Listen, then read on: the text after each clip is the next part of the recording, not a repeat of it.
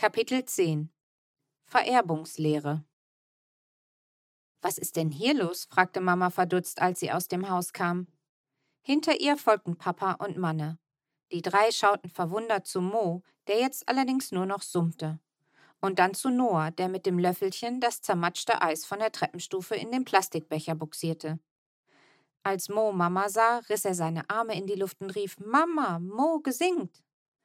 Wir stiegen allesamt in unseren alten VW-Bus und fuhren nach Hause. Nur Manne nicht, der radelte, und zwar zu seinem eigenen Zuhause. Im Auto erzählten Sam und Noah von dem Unfall mit dem Eis und von dem seltsamen Herrn Blüm. Und als Noah die Schimpfwörter aufzählte, die er jetzt neu gelernt hatte, fuhr Mama im Sitz herum und schaute ihn mit dem Mathelehrer-Blick an. Noah verstummte, aber wir mussten trotzdem sehr lachen. Daheim bekam ich dann tatsächlich doch noch ein Eis, denn Mama fand es ungerecht, dass ich verzichten sollte, bloß weil Herr Blüm nicht geschaut hatte, wo er gerade hinlief. So saßen wir zusammen im Wohnzimmer und ich schleckte mein Eis. Leider gab es kein Pistazieneis mehr, aber Erdbeer und Schokolade sind ja auch völlig in Ordnung. Den Herrn Blüm, meinte Mama, den kennen wir auch. Und dabei rieb sie sich mit beiden Händen über die Augen, als wäre sie sehr, sehr müde. Was ist denn nun mit dem Testament? fragte Sam. Ich hatte bei dem ganzen Durcheinander doch glatt vergessen, weshalb wir eigentlich vor diesem Haus gewartet hatten. Oma Böhnchen hatte recht behalten. Es gab ein ganz schön großes Durcheinander, und sie war schuld daran, denn ohne Oma Böhnchen wären wir ja gar nicht erst dort gewesen. Puh, machte Papa und fuhr sich durch die Haare. Ich mag das, wenn er sich durch die Haare strubbelt, denn danach sieht er immer so aus, als wäre er gerade erst aus dem Bett gestiegen, ganz verwuschelt. Das war echt ein Knaller mit dem Testament. Los, erzähl schon, drängte Sam. Oma Böhnchen hat der Gemeinde die Hälfte ihres Hauses vermacht, begann Papa. Wie vermacht? Was heißt denn das? wollte ich wissen. Sie hat in ihrem Testament aufgeschrieben, dass die Gemeinde ihren Teil des Hauses bekommt.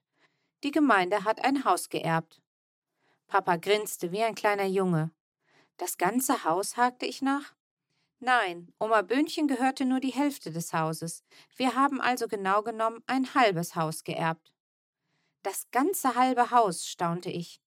Aber dann fiel mir ein, dass man das Haus ja schlecht auseinanderschneiden konnte. Welche Seite gehört denn jetzt der Gemeinde? Rechts oder links? Oben oder unten? Oben wäre ja nun wirklich besser, weil da ja das ganze alte Zeugs stand. Aber unten war es natürlich gemütlicher. Und Oma Böhnchens ganze Sachen waren ja noch dort. Ihre Kleider und Fotos, ihre Bücher. Und irgendwo war doch sicher auch ihr geheimer Zuckerbohnenvorrat. Ich wollte gerade schon nachfragen, da sagte Noah, das verstehe ich nicht. Oma Böhnchen hatte doch das ganze Haus für sich allein. Da hat doch nie jemand anderes drin gewohnt. Doch, da hat sehr wohl auch mal jemand anderes drin gewohnt, sagte Mama. Natürlich zuallererst Oma Böhnchens Eltern. Aber als die starben, war sie immer noch nicht allein. Oma Böhnchen hatte eine Schwester. Echt? Ja, echt. Oma Böhnchens jüngere Schwester Cassandra hat viele Jahre mit in diesem Haus gelebt. Aber eines Tages hat sie einen jungen Mann kennengelernt und sich in ihn verliebt. Ich musste ein bisschen kichern. Mama fuhr fort. Cassandra ist schließlich ausgezogen und hat geheiratet. Aber Oma Böhnchen blieb weiterhin dort wohnen. Und da sie nie geheiratet hat, blieb sie ihr ganzes Leben lang alleine in dem großen Haus. Und jetzt gehört ihrer Schwester immer noch die andere Hälfte? fragte Sam. Ja, das heißt nein. Cassandra ist schon vor einigen Jahren gestorben, erklärte Papa. Da erinnerte ich mich an meinen Königsbrief. Hatte Oma Böhnchen nicht davon geschrieben, dass ihre Eltern und ihre Schwester tot waren? Na klar. Ja, aber dann ist es doch einfach nur Oma Böhnchens Haus, sagte ich. Nein, ist es nicht. Cassandra war ja verheiratet und nach ihrem Tod gehören alle ihre Dinge ihrem Mann. Allerdings hatte Cassandra noch vor ihrem Tod verfügt, also bestimmt, dass Oma Böhnchen bis zu ihrem letzten Atemzug in dem Haus würde wohnen dürfen und erst nach Oma Böhnchens Tod die Erbschaft angetreten werden könnte.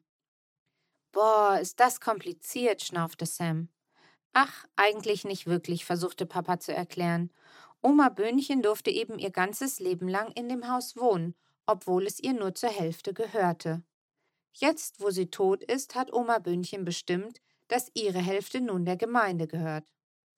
Und wem gehört die andere Hälfte? Papa seufzte müde. Die gehört Cassandras Mann, Herrn Blüm.